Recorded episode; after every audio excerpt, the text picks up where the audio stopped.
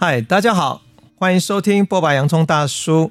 之前在节目中，我们邀请过不少来宾和我们分享亲近植物能带来的疗愈力量。植物对我们来说，既是朋友，也是老师。每当我们身心需要平衡时，它都能够提供给我们很大的帮助。今天很高兴能够邀请到的这位嘉宾，他本身是一位专业的植物学家，也是一位生态学家和教育家。在二十年前，他就开始推广自然医学。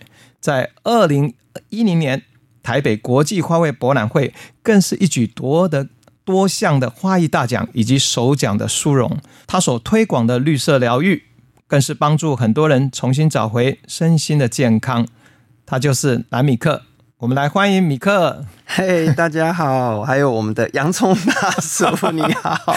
你你要叫你叫洋葱大叔，就觉得很可爱，是不是？因为我觉得，你知道洋葱。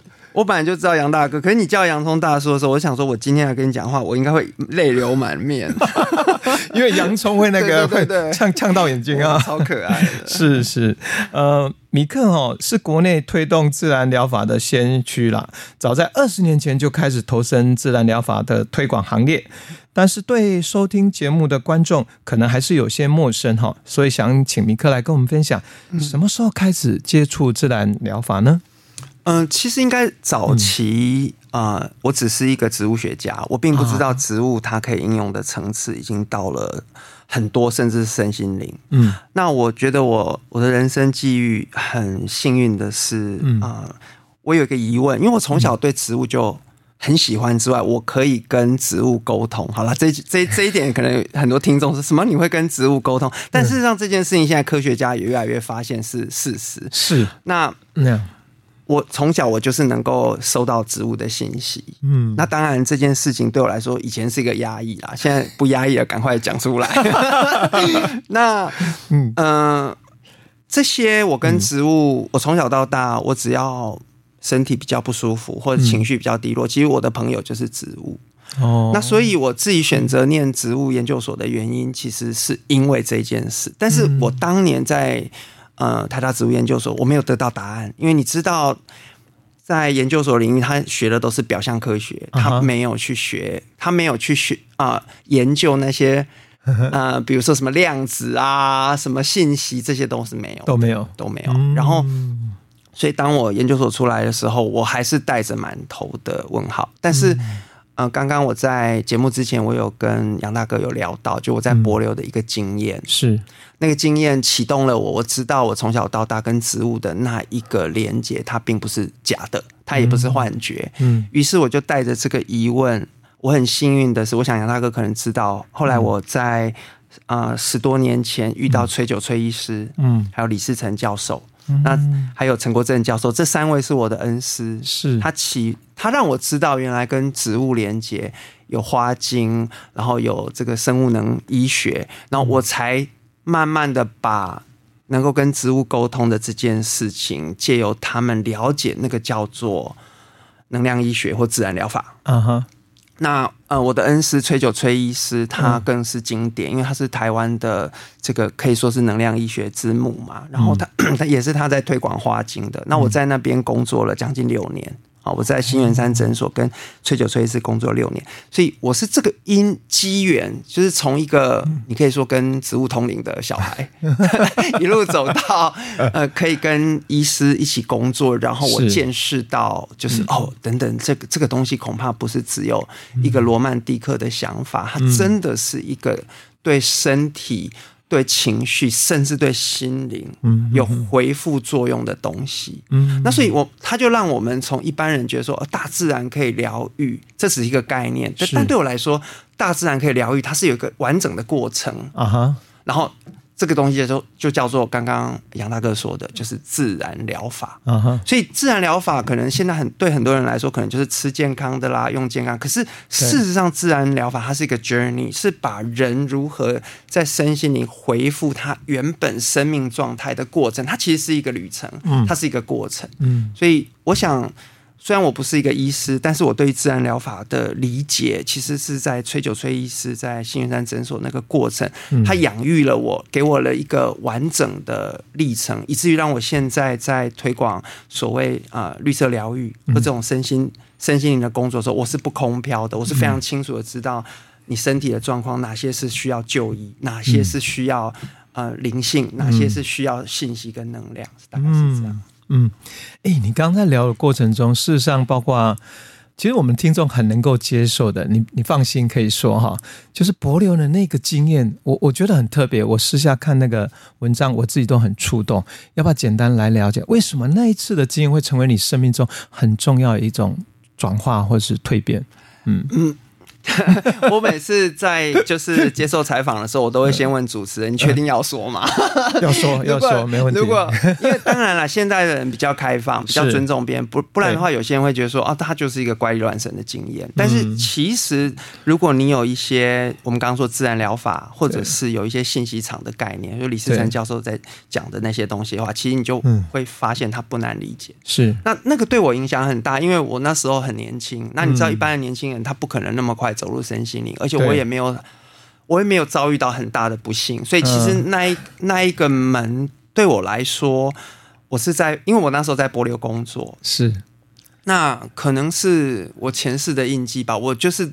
很喜欢原住民的东西，我非常喜欢，从、啊、小就很喜欢原住民的。啊、但我先讲，那个我不是原住民哦，很多人看到我以为我是原住民。对，你看起来真的很像原住民，你知道吗？我我应该是灵魂的那种原住民或灵魂的 shaman，但我本身就是我的血统里面并没有这样子。然后我那时候去的时候，当然就认识到他那边的那个酋长。对。那当时有一个因缘，他就带我到他们的圣地。嗯，你知道那时候发生这些事情的时候，还没有《阿凡达》那部电影。可是我的经验几乎就是，我当时看《阿凡达》那个电影，就是他跟伊娃连接的时候，对，我其实，在电影院里面是痛哭的。那一幕真的感动好多人。其实真的很多，包括身心领域的人，每一个人去看过《阿凡达》，最感动、都最触动，都是跟那棵大树对，因为那个就是。我我其实，在电影院大哭的原因是，竟然有人把它拍出来，我觉得很不可思议。那当然，我我在博流的时候，当然没有一棵大树。它是这样的，就是说，他们的原住民圣地都是基本上你外人很难知道。他也就原住民，他们都很慷慨，就是那个地方他不会让你知道，因为那个是他们生生命中觉得最重要的事情、最神圣的事情。他觉得你是一个完全可信任，甚至是他的主人，他才会带你去。嗯，所以。当然，你可可想而知，我搞了多久？没有啦，开玩笑，就是他们当然就是可以感觉到我的灵魂震动，他们觉得我跟他们是同，同一起的，一起的。然后有一次，嗯，我就告诉他，我很想要知道你们的重要的祭典，还有重要的，我很因为我因为我觉得原住民无一同源，我很想知道你们有关这种所谓集体疗愈的事情。这样，那当然，我们酋长就柏琉酋长就带我去，嗯。那过程我就先不讲，不然讲很久。哦、就是我到了他的圣地之后，他们的圣地啊是一个是他们叫做英文叫 Marine Lake，就是说它有一个海洋，但是它外面被岛绕起来，它是要爬过去，对不对？哦，一般西湖你还可以走进去，但它是被山围起来的，围成一圈，那已经算是哦。所以你是要爬山，啊、爬下去，然后哎，怎么里面有一个海水湖？你本来以为是淡水湖，没有，它是海水湖。海水湖，对哇。那最有名的在帛流就是那个水母湖，就是这样。你要去水母湖，你要爬。我我还有印象啊，我去过帛流，就是去那个好像是水母湖。对，但是事实上 帛流这种湖有几哦上百个，而且大部分都是政府不让，就是它是保护区。嗯，那当然有跟着酋长嘛，所以当然就可以 对就进去了。其中一个，你知道我跟你聊到这里，我都会想说，我们另外一个节目《创梦大叔》谈旅行，应该好一起来聊帛流这样子。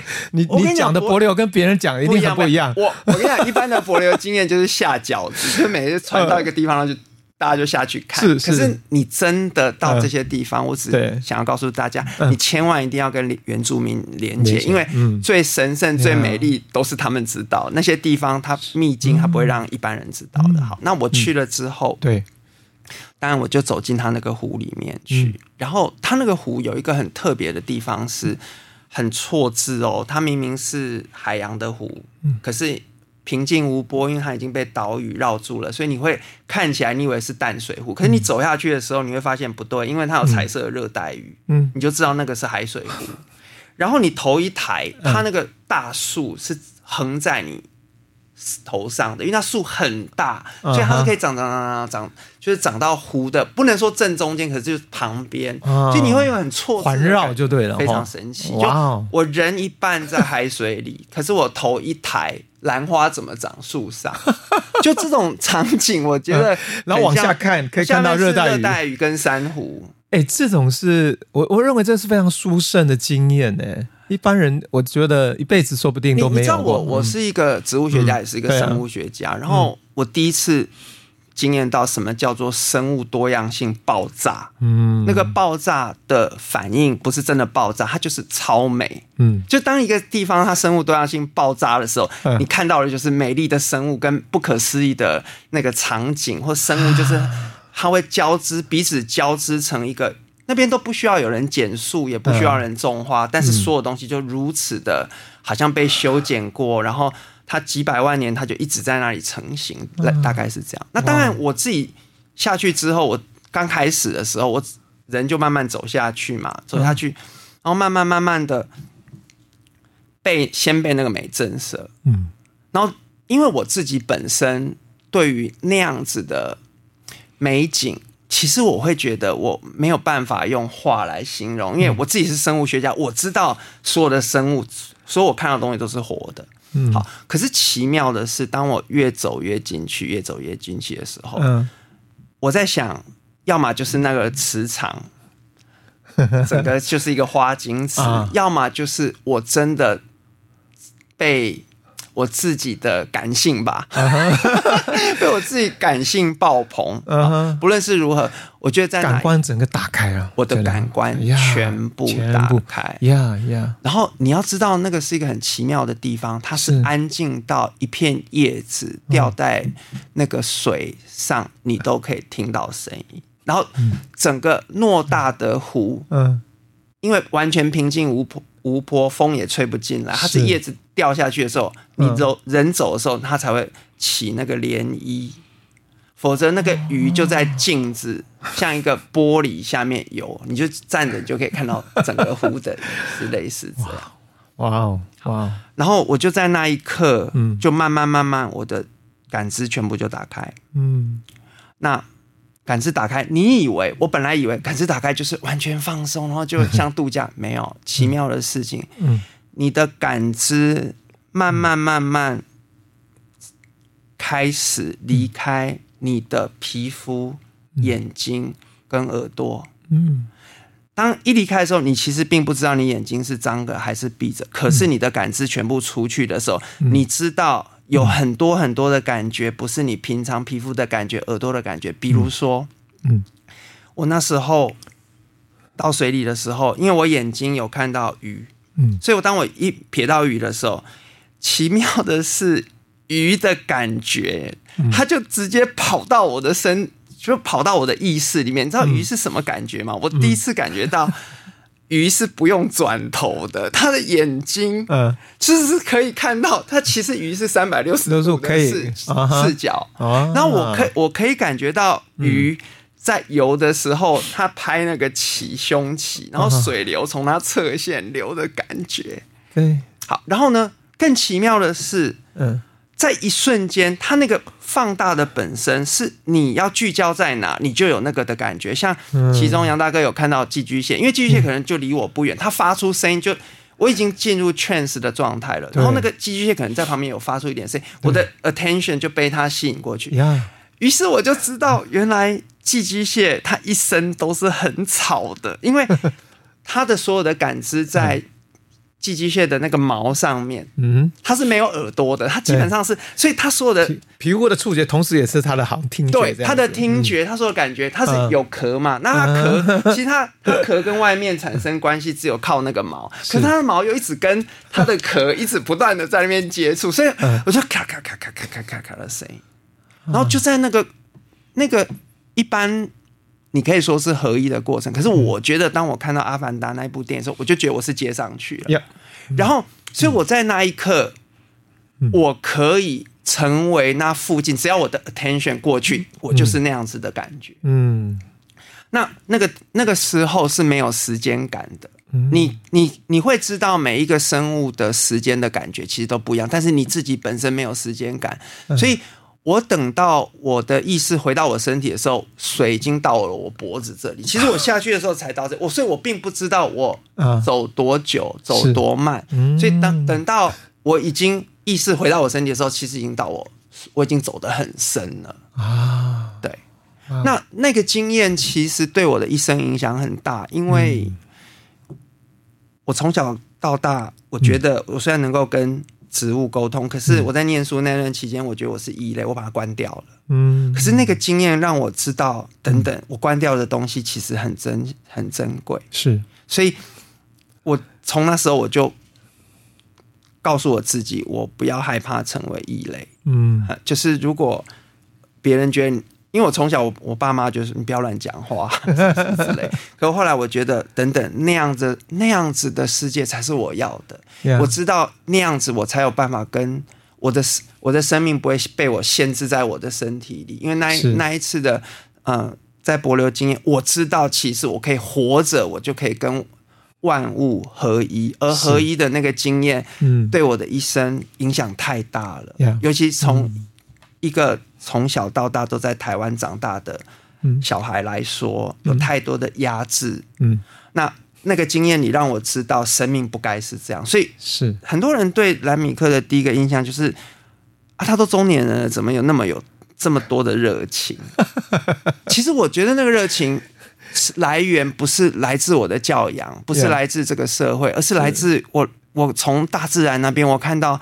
生命没有不热情的，每一朵花都是这样开，每一只鱼的颜色可是可以这样展现，每一只唱歌的鸟类都是对，都是这样。所以他让我知道，热情，生命的热情，它本来就不需要来自教养或背景跟环境。嗯嗯，嗯，大概是这样子啊。我不晓得大家听了这一段是不是跟我一样啊？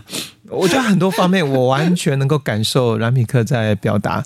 而且生命中这种非常殊胜的经验，正是能够带领着他，也带领着我们。我们说回回到家，回到那个源头。那你当你不会忘记的时候，你生命这基本的调性，你就知道你这辈子路会在带领你走回家。然后这个过程中，你会认识很多一群跟你共同非常一起很有啊不同的生命经历，但有非常有共鸣的伙伴一同前进。杨大哥，我很欣赏你刚刚讲那个。嗯家的概念，因为很多人觉得说，讲到家就是要往生了吗？还是要怎样？可我觉得家是一个叫做你灵魂跟生命的归属，它基本上你不需要你要往生，或者是，其实很多人谈到家，有有时候是因为觉得这个世界太混乱、太可怕，所以要找到家。可我觉得其实家的概念对我来说，你刚刚提到那个家，它就是找到。你为何而来？嗯，你为何而活？嗯，然后你为何而笑？然后你为什么而努力？嗯，就那个是一个家，就那个家的本身，它只是一种归属感，而且是一种灵魂的归属感，是一个终极的归属感，是一个会让你安心的归属感。是。那我觉得博流的经验让我找到家，我觉得崔教授给我的教育，他让我找到家。然后，嗯，呃，我的生命就是一路走到这里，我会如此。开心的去做一些傻子的事情，是因为我找到家。嗯、是，所以你刚刚说那个找到家那件事情，我是非常有感的。嗯嗯，而且你提的有部分，你看你说中年，我已经进入迈入所谓的中老年人。别这样说，没有。可是我六十岁了，我为什么出一张专辑叫六十十六？嗯，因为我觉得我们完全不受年龄的限制，我们就可以活出那个生命的热情。你说的我非常喜欢是。真的，我看过最美的花都是路上的野花。是啊，野花从来不会畏缩有没有人在看它。对啊，它一样可以对不在乎，然后它就绽放自己的美丽。我觉得我们每一个人应该就是活出像那个野花的那份态度啊。所以你知道，我从柏流的经验之后，我就。勇于去做那个怪人，因为反正我的生命既然是这样，对啊，我这朵花要开成什么怪样子，它本来就有它的方向，是是方式是。其实我们聊到这里，其实应该在我们没有开始节目之前，兰米克我们都分享了很多，他其实做了好多事情。那我们现在会有这个这一次的访谈，其实也是希望多把能够聚焦在他其实在做的一些事情，其中的这个治疗疗法，还有待会我们要聊的。绿色疗愈，那兰米可以先跟大家讲一下，你那时候接触的治疗疗法有很多嘛？那大概有哪些？那你自己觉得最喜欢、最有 powerful，是不是就是绿色疗愈这个领域，还是好好好。嗯、呃，其实绿色疗愈是我综合了我跟原住民，然后我研究了原住民，嗯、因为我对。那次的帛琉经验让我知道，原住民藏了很多秘密。嗯、他们不是故意藏，只是我们会觉得，哦，他们那个就只是祭典啊，他们可能我们自己矮化了它。但事实上，那些东西里面有非常非常多的秘密在里面。嗯，然后，所以我我基本上对于自然疗法的这件事情，绿色疗愈是我后来。啊、呃，经过了崔崔九教授的教导，还有我自己生命经验，我自己试图把自己变成一个现代祭师，但是不让人家吃艾瓦斯卡，不让人家吃蘑菇，不要让人家对吃那一些致幻性的药物，但也能够达到那样子的果子，这是我自己把它整合出来的绿色疗愈。那在这整合。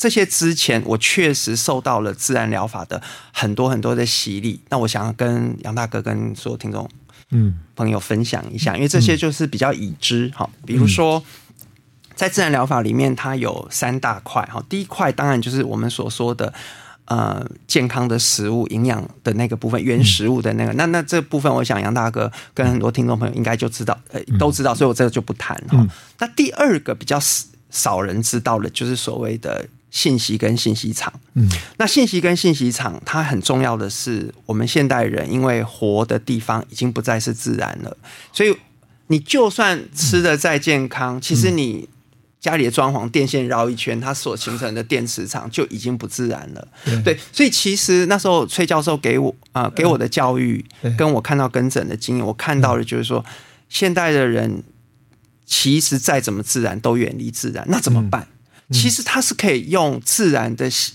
自然的信息场，嗯，让它有排毒的概念，嗯，那这很重要，因为很多人认为说，哦，他去接近大自然玩一玩，他就是所谓接近，其实不是，是你有没有办法，像我刚刚在说的柏琉经验，你所有的感官打开之后，那个信息才有办法进来，嗯，所以其实大部分我们去玩的时候，我们事实上跟大自然的接触很表浅，呀。那这就是为什么原住民，你看原住民都已经在大自然，他干嘛还要祭奠？因为他还是要把它打开嘛。就那那那个打开的本身，它才有办法把自然的信息场导入我们身体里啊，我们嗯把它关起来，然后已经扭曲的信息场，嗯，所以。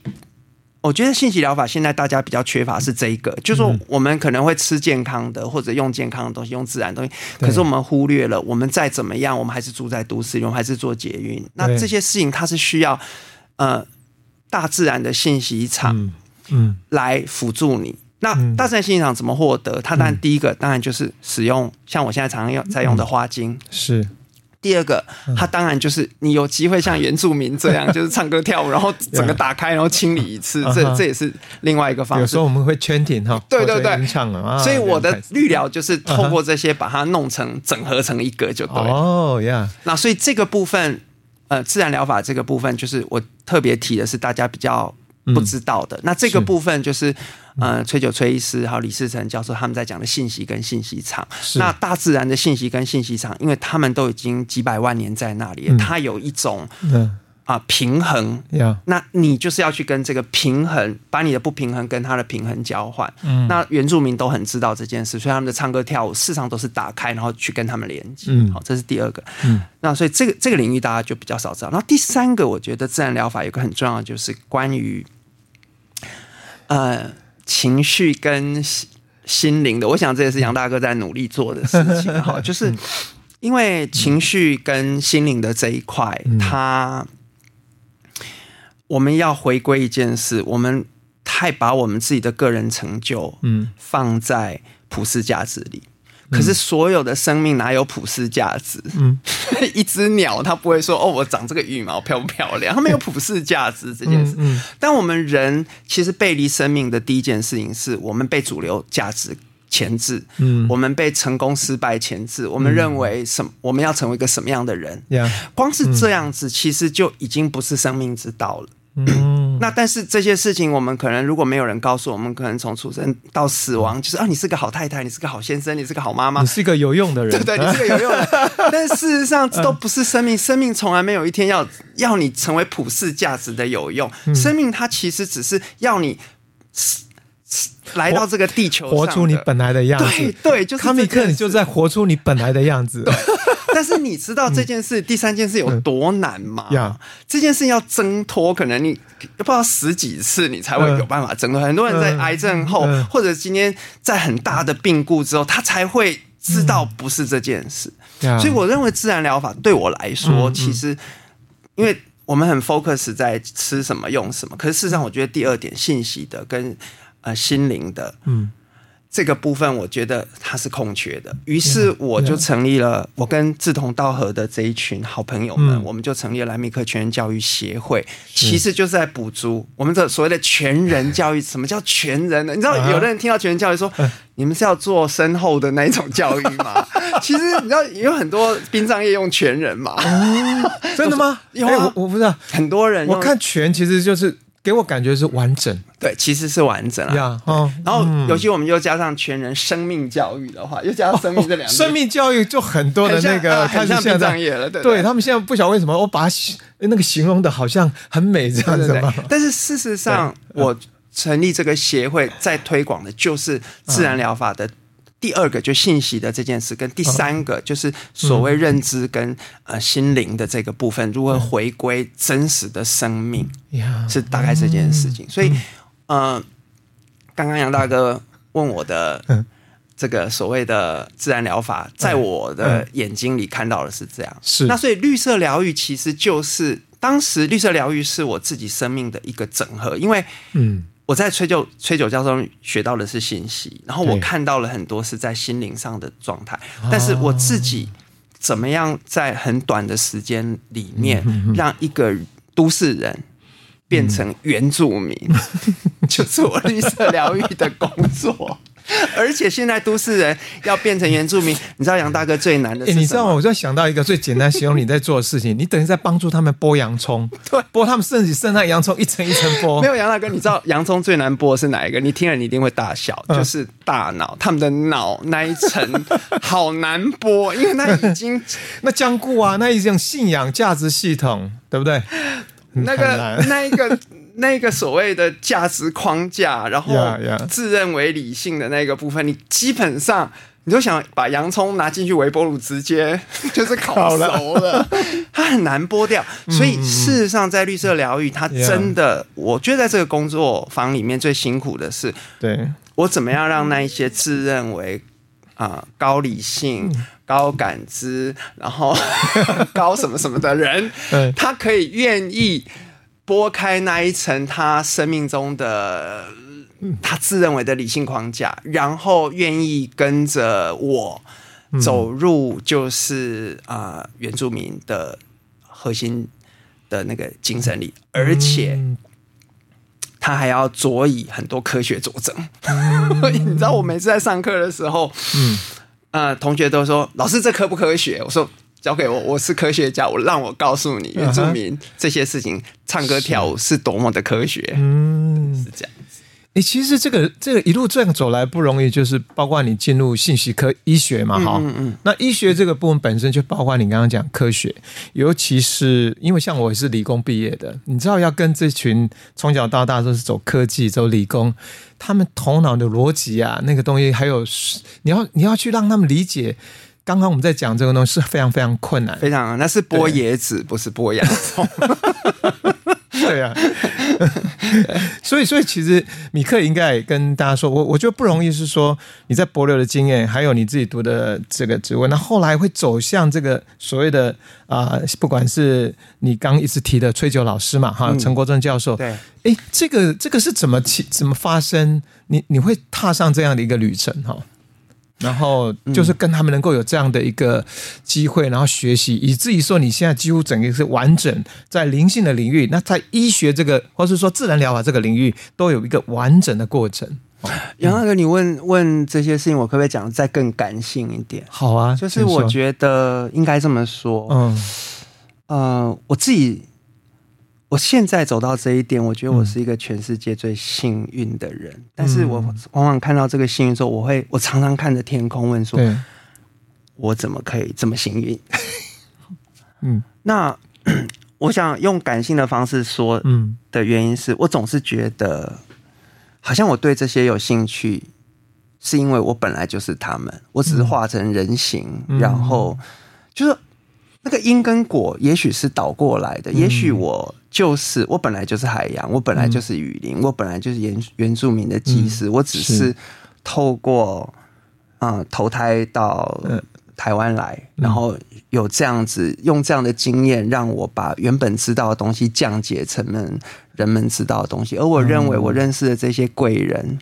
嗯其实我们也许都是同样的，来自同样的地方或同样的一个方向，因为只有这样，我才能够解释为什么，嗯，他这么完整，嗯，就是说我该遇到的人，该经历的，对，就当我有疑问的时候，我为什么会遇到崔九教授？当我对。原住民有很大很，我我为什么就可以遇到？是，就因为生命中有太多的，嗯。呃不可思议跟那个巧遇，其实你倒过来看，也许。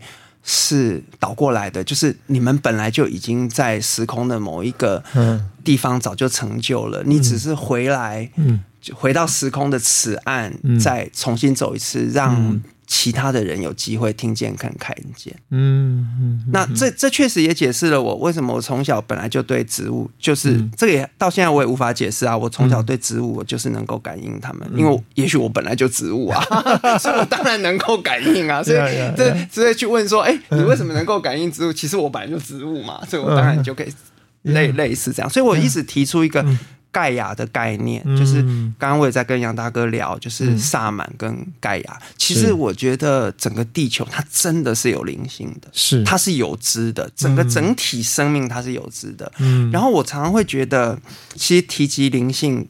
因为我很多朋友他们对灵性是有兴趣的，可是我都很想要告诉他们，就是说，嗯，在你进入灵性之前，先进入生命，因为生命的美好，嗯，当你去进入了之后，你会发现它本身就很灵性，嗯嗯，就你你你不用特别去拜什么，去做什么祈祷。其实老实说，你真的在像我在那个帛琉的经验里面，我就觉得那个就是一个。大自然的教堂，嗯，我甚至不需要祈祷，他就听见我在讲什么，uh 我就觉得那样对我来说，那那不就是最灵性的经验？而且那个灵性的经验，最重要是它会回到我的生命当中，再去支持我。我觉得最具体的灵性是那些灵性经验，它又支持了你，嗯。在人生当中，那些不灵性的经验，嗯、那些不圆满、那些破碎的、那些扭曲的、那些被扭曲，那不就是这些美好去支持着你在这一些破碎的东西里面继续相信吗？嗯嗯嗯。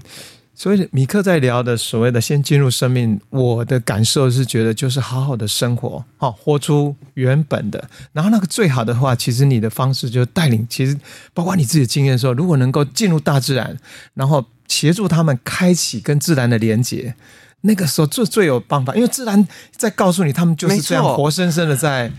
在活着，展现他们的生命力。你知道杨大哥有一个很重要的事情是，当我们只活我们的生命的时候，嗯，他真的很单薄。你要知道，我们一生被生下来就是被要求成为一个我们刚刚在谈的有用的人。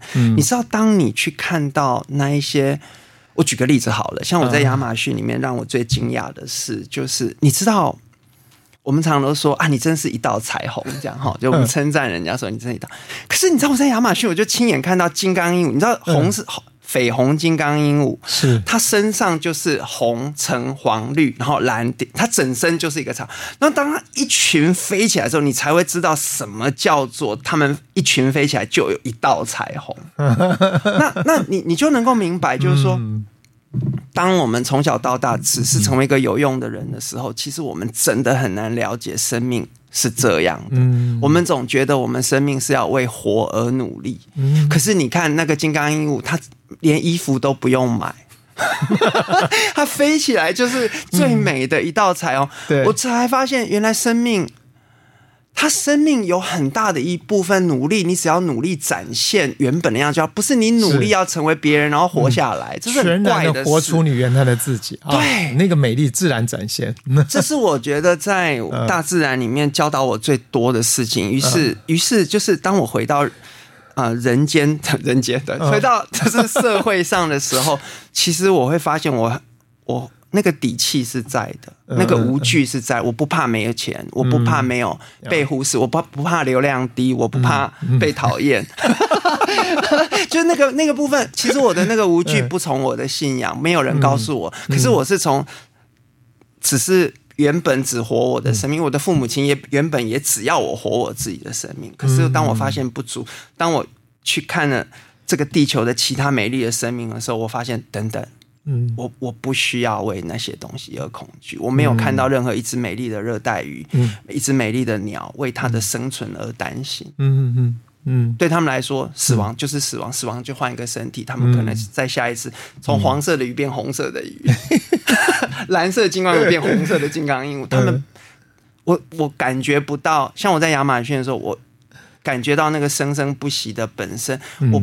我甚至感觉不到生命，他们会被吃，嗯、但我并不觉得他们有所恐惧，一点都没有。嗯哼嗯哼，哎，你知道我们这样从刚刚在聊到这里，我们很多行在聊这个米克的生命的经历，包括你在做的事情，好的，你的一些想法。可是某种程度，其实已经在为我们这一集的内容。其实我们这一集内容有一个很大的一个主题，是要来跟米克聊说，诶，为什么最近那么多哈，就是身心科诊所。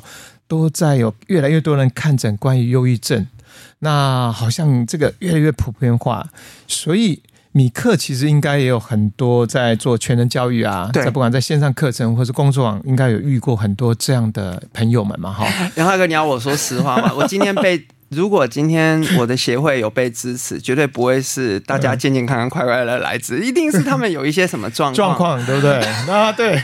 而且你刚刚一开始在讲说，其实你一定有遇到，不管是他是大老板或是什么，他是类似头脑非常是啊这个非常发达的，是啊。然后你要怎么去帮助到他们？所以这个部分我们就可以从你在做的全人全人教育协会，还有绿色疗愈，然后带到我们今天的主题，其实可以一起来谈谈看。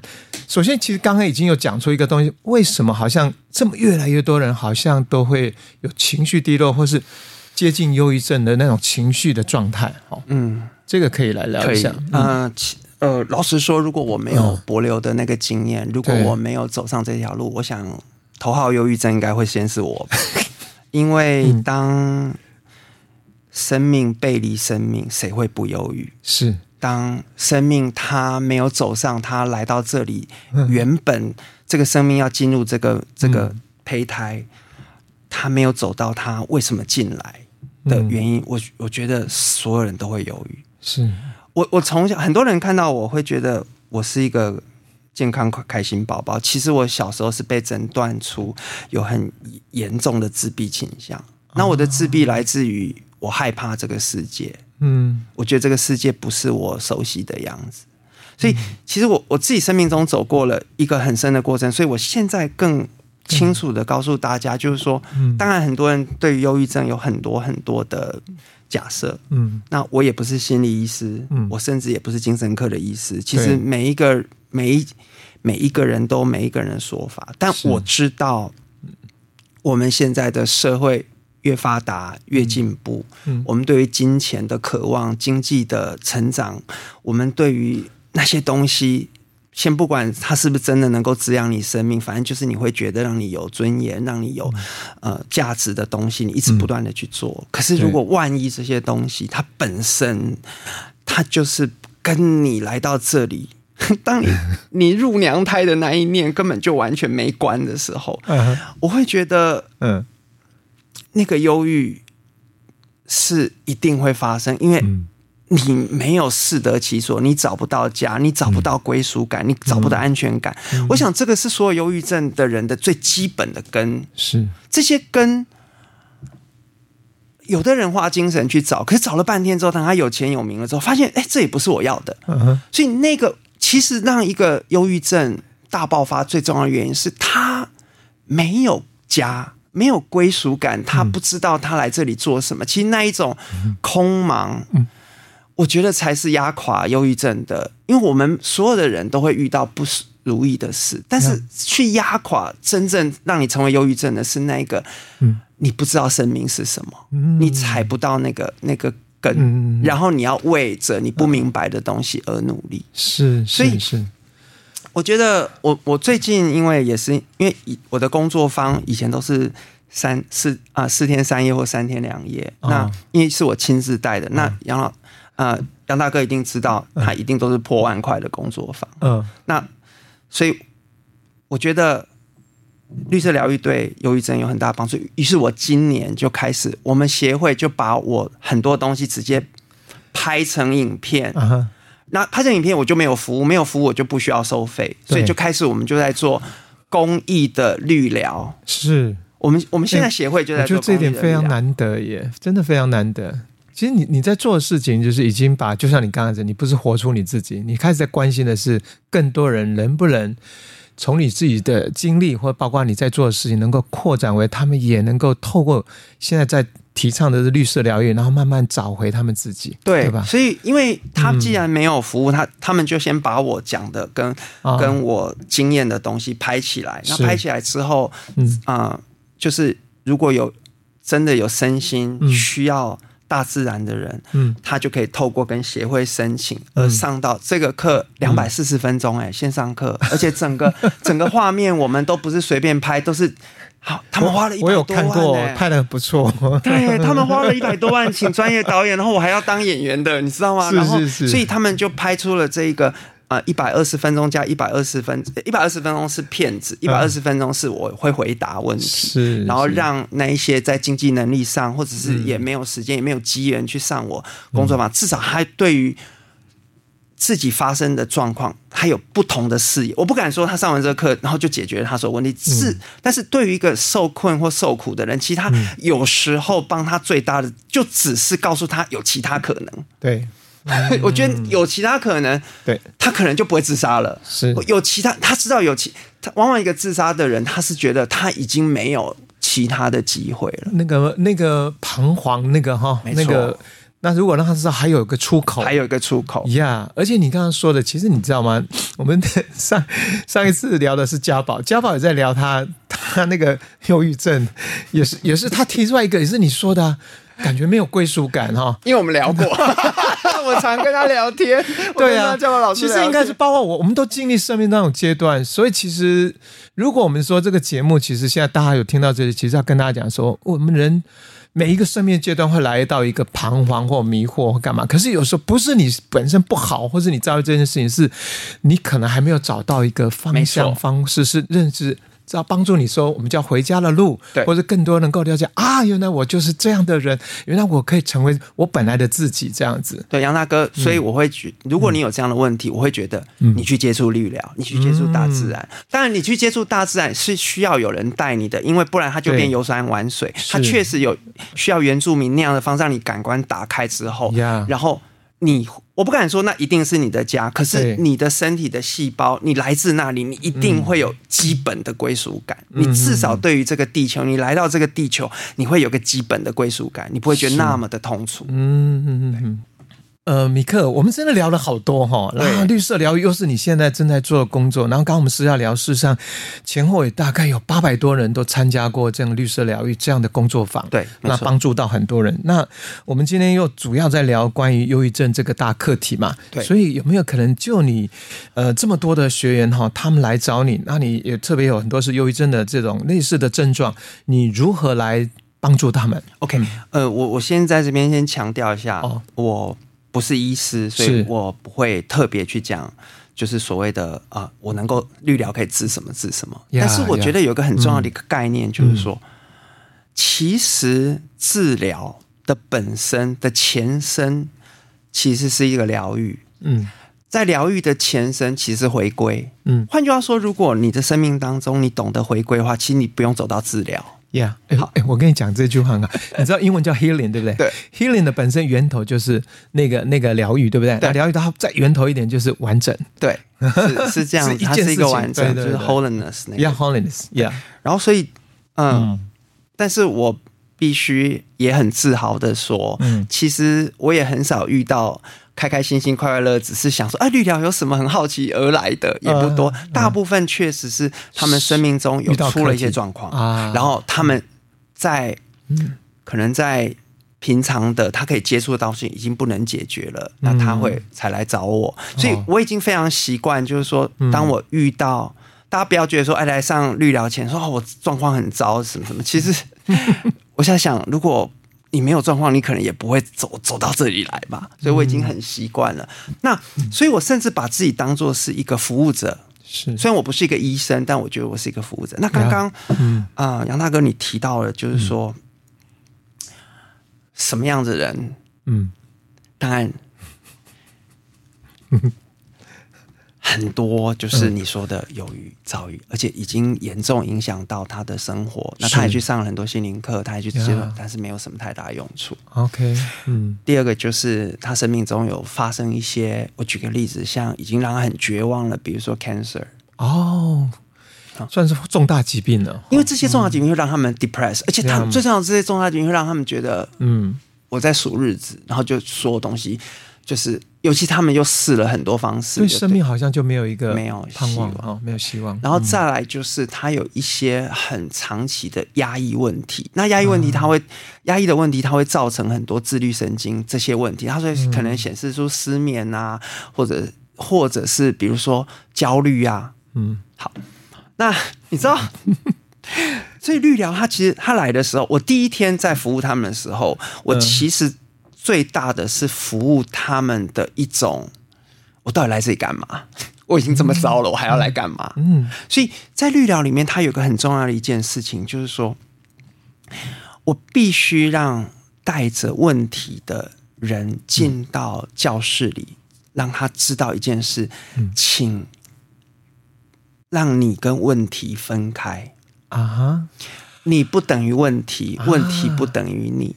好，所以他们一进教室的时候，我会先让他们知道，每一个人他纯粹来到这个世界的时候，那些附加的问题，他是现现在你跟他脱不开。比如说，我是一个有忧郁症的人，我就等于忧郁症，或是我是生病了，或是我我有什么什么家庭困扰这些这些问题，就把它放在教室外。没错，你讲的完全就是你就是你，然后你来到这个教室，对，此时此刻，对，你知道杨大哥他有个很重要的概念是，当你带着问题的时候，你同样带着。拥有这些问题的所有的概念框架是，而当你带着这些概念框架的时候，我先不要说那是有错误的或有问题的，可是这些概概念框架已经让你造成这样的时候，是你其实第一件事情是要把它分开。好，所以我我我在我的工作坊里面。一开始第一天绝对不会是欢欣鼓舞的，大家唱歌跳，没有这种事。其实第一天的气氛都很诡异，就是大家觉得说，哦，我到底来这里干嘛？我已经这么严重，然后我来看这个这个毛头小子是要干嘛？对，就是那个气氛很怪。但是我会先，第一天我就会让他们知道，事实上是可以可以分开，所以我会开始用语语言治疗的方式，让他们知道人跟问题可以分开，然后我会慢慢引入，嗯。他其实可以不被主流价值影响的，试图跟花跟植物讲话，所以他我就会把他们带入用游戏的方式，让大家都回到，因为小朋友就不会有 judgment，嗯，那不会有 judgment 就不会带着那一些你有问题的那些思维框架，然后我就让他们慢慢一步一步愿意相信我，然后放掉那一些框架。然后开始跟我，因为我用语言治疗的方式让他试图跟我沟通，然后跟植物沟通，嗯，然后就开始缓解，就可以比较缓解那一个啊，我来干嘛？我要跟植物说话吗？啊，你能治疗我什么？我已经那么严重了，好，那所以好，当我第一步成功了之后，第二步就越来越容易成功。第二步就是让他们知道，其实我们都可以回归，嗯，那把那些。问题脱开，把你的身份脱开，你以前那些包，你知道成就脱开了，愿意把成就脱开，包袱也一同脱开，还包括角色的事，太太什么先生这样角色，这么，我就告诉大家啊，就三天，那你就放开嘛。然后，于是接下来我就会开始把原住民的东西带给他们。啊。那当然，原住民里面有个很重要的一件事情，就是呃舞蹈，嗯，唱歌，因为只有做这些事情，他们身体，你知道，大部分带着问题的人。他们也带着有问题的身体，思维跟身体他会绑在一起.所以我会想办法让他们透过原住民的方式，嗯，然后开始进入类似舞蹈。那你知道，大部分人都说：“哦，我已经病那么严重了，你要我跳什么舞蹈？” 你知道每，每每一次每一班说。不会跳舞的请举手，九成都举手。那我又告诉他们说，我要告诉你们一件事情。我跟原住民学到一件事，是我曾经问过原住民，嗯啊，酋长一个问题，说，请问为什么你们原住民都这么会唱歌跳舞？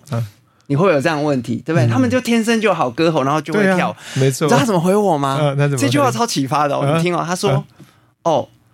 我们确实有不会唱歌跳舞的原住民，是生病的。难道这句话好好启发我？然后我就用这句话告诉班上的同学：你只要会动，你只要能发出声音。对，为什么不行？嗯哼嗯哼，你觉得不行，是因为主流告诉你声音要像邓丽君，跳舞要像周杰伦或什么的，你才会感觉到你不不是。可是，如果你能够把主流主流价值拿开，不就都没有了？所以，其实我第一天就是想办法在把他们身上。带着几十年主流价值的枷锁，先拿开。你这不拿开，后面啥都不能做。呀，嗯，所以有一个真的，我的感觉真的是在剥洋葱啊，工程来工程对。然后你讲一个部分是说，其实，在第一天你也在某种程度已经慢慢慢慢在引导他们。你刚刚讲语言治疗，就是可能像导演，对不对？打，导演生命的透过植物，或是透过一种连接，好像打开了一种哦可能性。那可能你打开，然后之后你慢慢再引进，让他们接触像原住民所谓的那种他们展现生命力的方式，音乐舞蹈啊。这是我那是从小你作为一个孩子，你本来就会的，会的是对，所以我让他们回复回复，所以这个部分我确实也用到了戏剧治疗、戏剧治疗跟艺术治疗的那个部分那个概念，因为你要知道，对一个现代人来说，就是如此不经的去跟一个不认识的人跳舞跟唱歌，他会觉得我是疯子，但是。呃，艺术治疗跟戏剧治疗的好处是，它有一些引导的方式，让你觉得去做这件事不怪。嗯，所以我就透过这些方式，让他们慢慢在走路，慢慢就走到第二天。嗯，然后在第二天里面，我就开始把原住民的一些很重要的元素跟要素，让他们经验跟体验。呀，然后到了呃第二天之后，我就会开始让他们去体验一些信息场的交流，比如说。跟植物、跟大树拥抱，就是刚刚杨大哥你说的。是，但是对我们来说很简单，可是对已经讲话的人来说，我抱树是要干嘛？干嘛？我抱一个木头的，神经病啊！我，但是所以你知道 那个东西是，那个真的很像治疗，你要慢慢的洋葱慢慢剥。可是真的到了第二天之后，你把戏剧治疗跟戏剧治疗跟舞蹈治疗东西加进去之后，你知道吗？嗯、我很感动的是，基本上到第二天，不论他是大老板也好，或者是他是阿嬷也好，嗯，他们真的第一次感觉到这个老师可以接受我多蠢都没关系，那都只是准。他们就在第二天就放开了，我们都开玩笑，那叫蚌壳就打开了。哎呀，这个形容好棒。对，所以一旦蚌壳打开了，他的心打开了。对。这时候有一个很重要的元素就介入了，就是因为我我律疗不会是在都市里面上课，我一定到大自然里上课。于是第二天他们就真的把我课堂里教的就直接走出去，嗯，外面就跟树、跟海、跟什么还开始产生关系了。哇，这是第二天啊。然后呢，嗯，最妙的是第三天。第三天就比较神秘了，因为在祭司里面有一些很神秘的东西，我们刚才有聊过嘛。但那些东西我怎么样复制它？其实很重要的一件事，那个就真的是涉及到所谓灵魂的感觉。可是你要知道，第一天主流价值没有开，第二天心也没开，第三天是不管用的。所以你知道，它是一二三，它是要循序渐进。可是第二天如果蚌壳开的话，那第三天就没问题。你知道，当一个人愿意。回归成为孩子的状态的时候，嗯，他才开始有机会瞥见到他灵魂怎么作用。嗯，他一生都被大脑钳制，他其实都不知道。嗯，当他成为小孩子的时候，他才有机会瞥见。于是我第三节、嗯、第三天的时候，我就会穿上祭司的服装，哦，让他们，我就真的会 set up 一个让他们。一个像一个仪式的场域，像一个仪式的场域，让他们去经验，重新再回到像孩子那时候的状态。对，哦、对，所以为什么我刚刚该跟杨大哥讲说，我做一个教育协会，为什么我需要在宜兰 在在垦丁，垦丁在台东，东嗯、要找一个教室，那就去租就好了。你干嘛还要花那么多精神去盖？其实是因为我的课程就真的需要像原住民的那种圣地，嗯、我需要环境磁场去支持我。是，我没有办法只是用老师的力量就让他有那个、嗯、有那样的经验。你需要整个全整个场域环境，自然的场域，我需要自然的场域。所以第三天一旦那个仪式他们进入了之后，哇，恭喜！嗯，通常在那个过程里面，大家是感动的痛哭流泪。他们第一次，他我最感动的是学生跟我讲说，他说原来爱这么简单，嗯，这是让我最感动的事，因为他们总是觉得从小到大都觉得他要做对事情才会得到爱。可是你知道，他跟大自然连接的时候，最让我感动的是，他们在那个环节里面会觉得，他真的有一个大地母亲是欢迎他来到这个地球的。嗯嗯、然后，所以我我我是看到一个就是。六十几岁的学员这样掉下眼泪，他说他这一辈子，他才知道原来爱是这么简单。他感觉他背后一直都是，他一直有人是在支持跟爱着他。对，因为他可能穷其一生就努力的要成为一个被爱的人，可是他都没有真正被爱。结果他竟然是在大自然里面感觉他被大自然爱了，嗯，然后就掉下。通常当他走到了这个阶段，疗愈已经七八成了。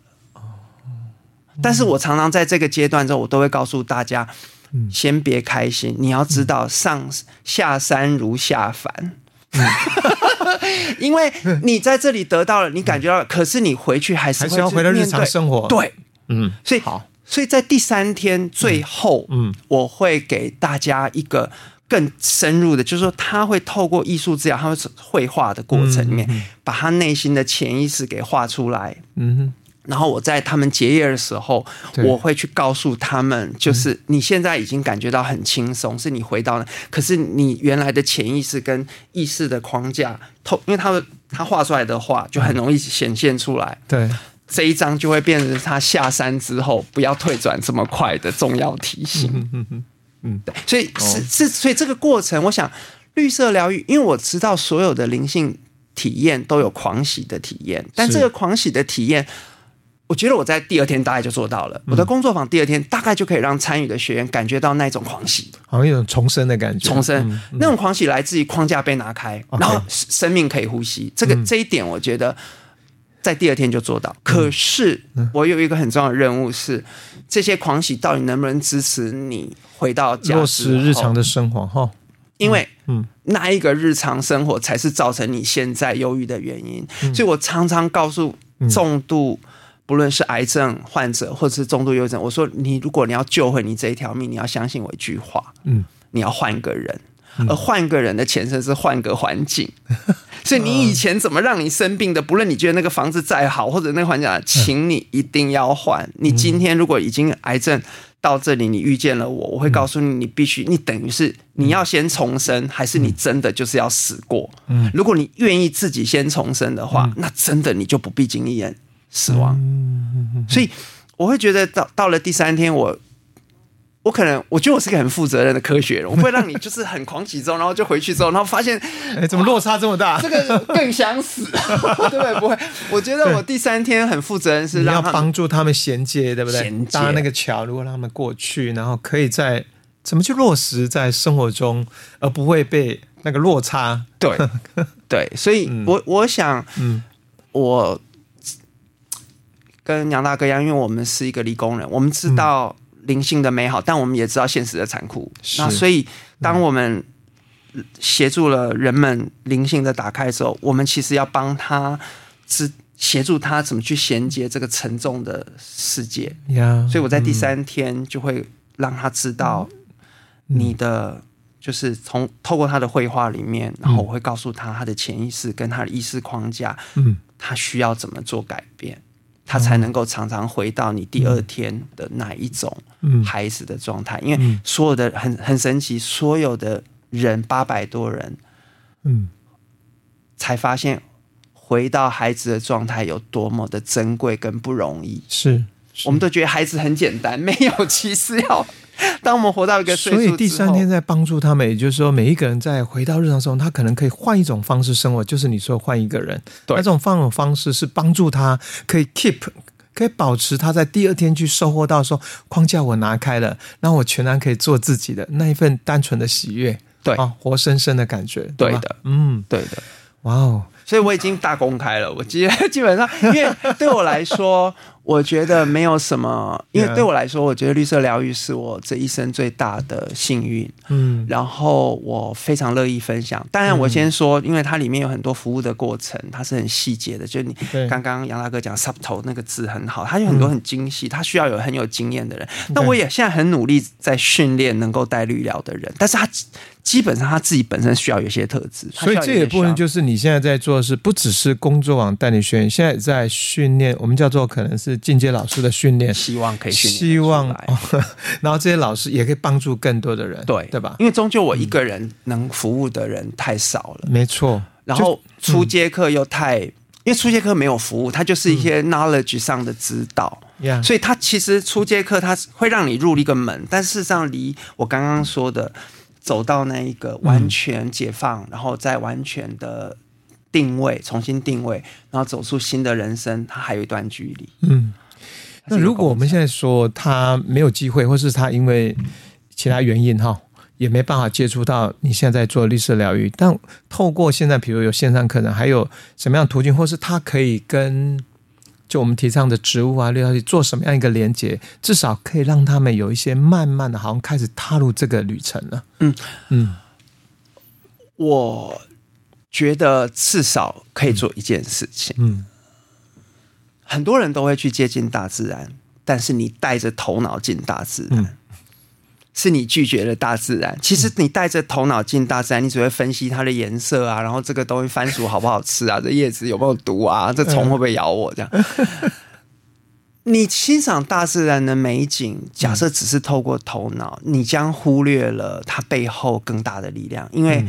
那些美景，它是几百亿年所形成，你怎么可能这一眼看得懂这几百亿年在发生什么事？你的头脑哪有办法计算？嗯，过那几三十几亿年所形成的大自然？OK，所以我的建议是，第一件事你要知道，其实害你的人，也许就是你的大脑，嗯，它就是你的思维框架。所以何不当你到大自然的时候，就放掉你的大脑。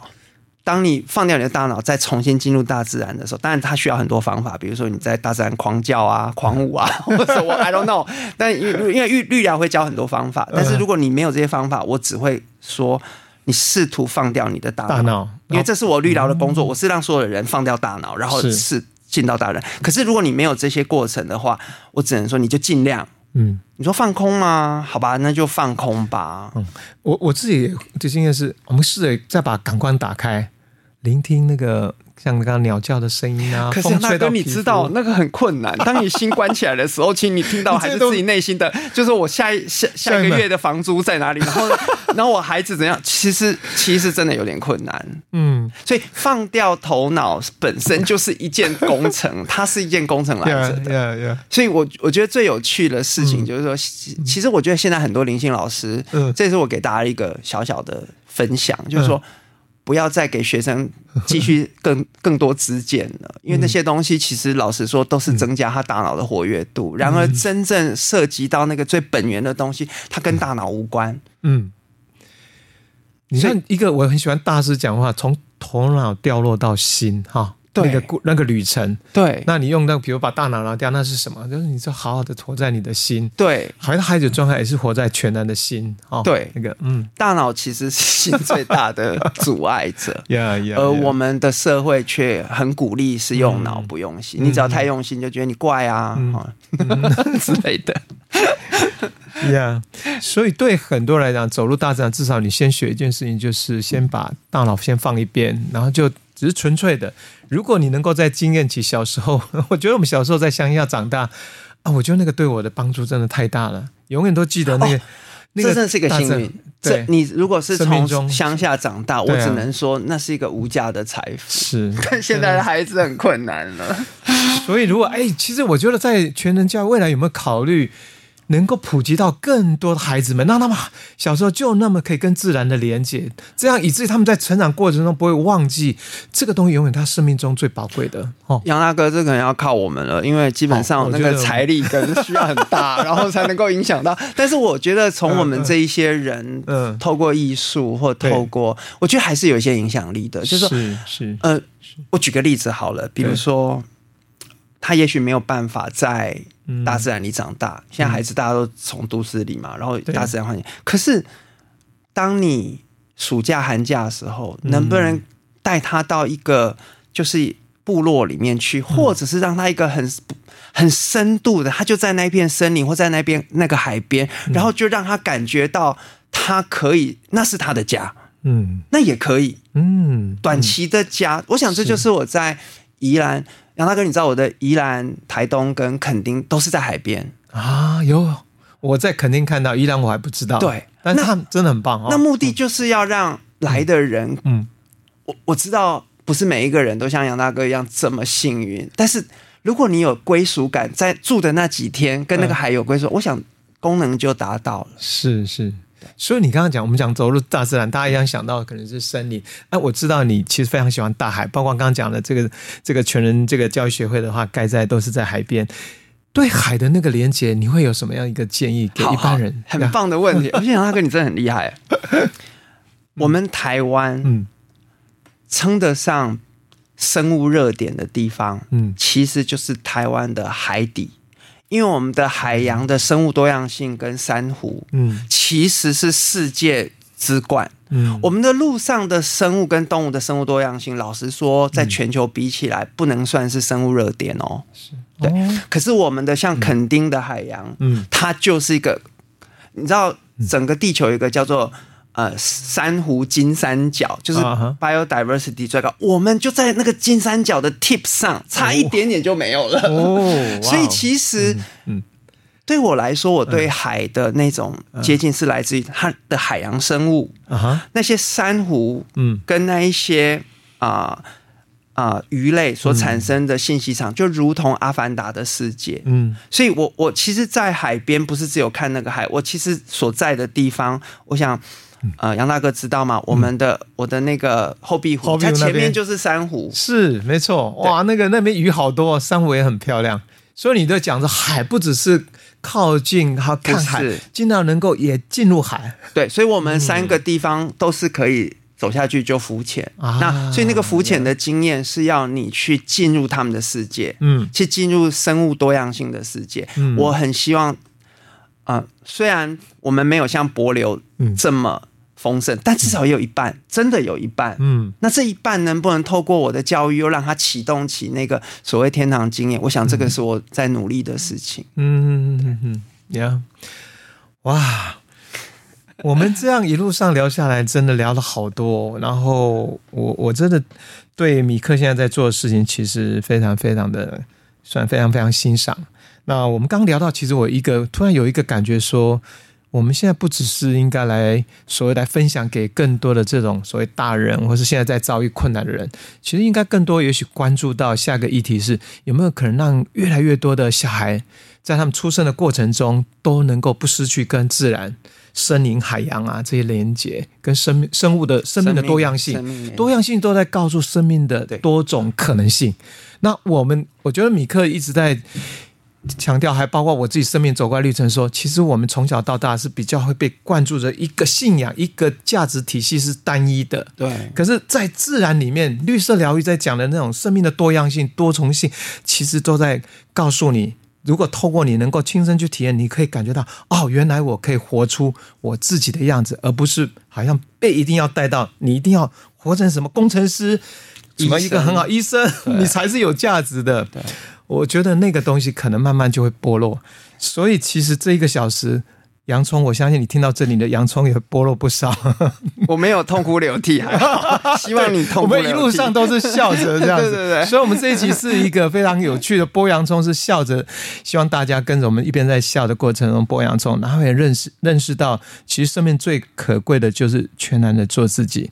那我今天在米克身上，我又遇到一个真的比我，我本来以为我现在十六岁，我现在发现有一个好像到六岁，更你更小，然后更 更全然，然后活出生命中的他在提伯流那个经验，也是我觉得非常非常美好，那种非常细微的，然后可以让人可以活出更大的可能性。是你不只是活出你自己，你可以活出那个整体，所有整体的脉动，透过生命的生物。都可以感受到，那是一个多美好的经验。我真的希望，在我的啊、呃、生命哦，在我在人世间，还有包括未来的很多人，大家都可以共同体验到那个一体感。嗯，这个真的是生命带给我们最大的 offer，而且是你没办法想象说，原来生命还有这么多美好东西等着我们去经验，嗯、对不对？真的，真的呀。Yeah, 好，那我们聊到这里，最后还是希望米克老师要不要来为我们带领一段身心放松的小练习，或是连接自然的一个。简单的导引，嗯，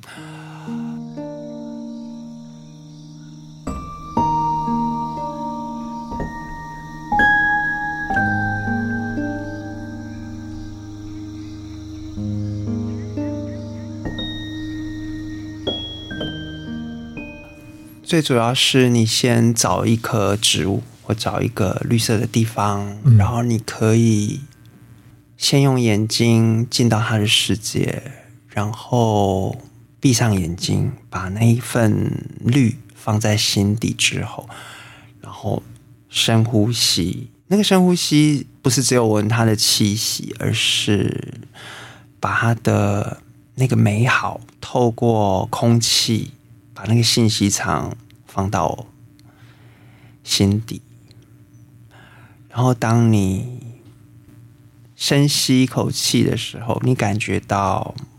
不是只有你这个生命在呼吸，而是在地球上的每一个绿色的植物，每一个美丽的生物，都在你吸气的时候、呼气的时候，我们一起站在这个地球上，然后一起共生、共共荣。然后你从来不是孤单。我希望你在这个呼吸里面感觉你从不孤单。我希望你在这个呼吸里面感受到那一片绿。我希望你在这个呼吸里面忆起你曾经看到在花朵、鸟儿、鱼儿身上斑斓的色彩。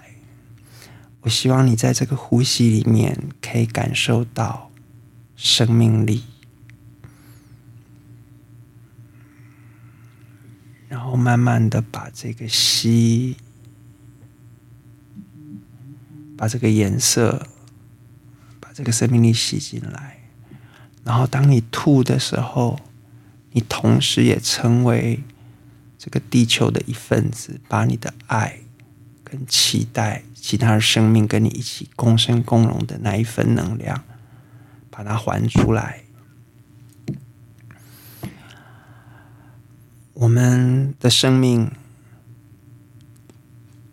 时间都是借来的，我们取之于其他生命，我们也还给其他的生命，在这个一来一往的过程里面。我希望每一个人都能留住那一个不去不来的东西，那就是他的灵性，他最终极的灵性。透过这样子的小小的冥想，然后在大自然里，或在一盆植物面前，或在大海面前，如果你有听到这一段广播，你可以用这样的方式，让你更用你的心跟自然。产生灵魂跟灵魂的连接。好，谢谢大家。呃，米克刚刚带领我们做这段的练习哈，我我觉得很棒。然后其实闭上眼睛，刚在经历的就是我们家阳台那些植物，然后我会觉得那个很活生展现的面前，就是像我的家人。那这个练习帮助我们感觉到，真的植物不只是一个好像固定在那里的一个摆饰，而是它是活生生的，它也一样关心着你，也牵系着你。那透过这样练习，我们会感觉其实我们一点都不孤单。我们除了有家人以外，我们还有好多大自然的朋友。尤其可能是你，如果是上班，你桌上有一盆花草，或是你的阳台有种植一些植物，或是你常常喜欢去走的一些绿色的一些公园或大道，有好多好多的朋友，他们都一直在你身边守护着你。这一集能够跟米克聊到这么多啊，真的是我会觉得好像。其实我认识他真的很呃很早就听到名字，那我们到今天才真的相见，而且聊下来真的是欲罢不能。那希望未来我还能够找更多的呃有机会跟米克再多好好聊我们在生命中的一些不同的一些体验跟经验。那当然更希望呃我自己这边跟米克那边未来能够有一些我们想做的事情能够推展开来。谢谢洋葱大叔。好，刚刚跟刚刚在节目中哈，我们在听到的这首音乐，呃，曲名是《小气》，它收录在日和云舒自然系舒压放松音乐这张专辑之中，由金曲奖最佳制作人得主、资深音乐人曹登昌制作，有大自然音乐人吴金代实力采集的台湾自然声响，搭配柔和温暖的旋律谱写而成，希望你会喜欢。感谢米克老师今天来到节目中，和大家分享许多关于大自然和绿色疗愈对我们的帮助，以及珍贵个人观点与经历。想要更进一步了解米克最新动态与课程资讯，欢迎查询本节节目资讯栏哦。感谢你的收听，播客平台的新朋友们，喜欢节目的话，欢迎订阅收听，欢迎追踪波柏洋葱大叔 IG 与蜂巢音乐心灵课程粉砖。我们下次见喽，拜拜，拜拜。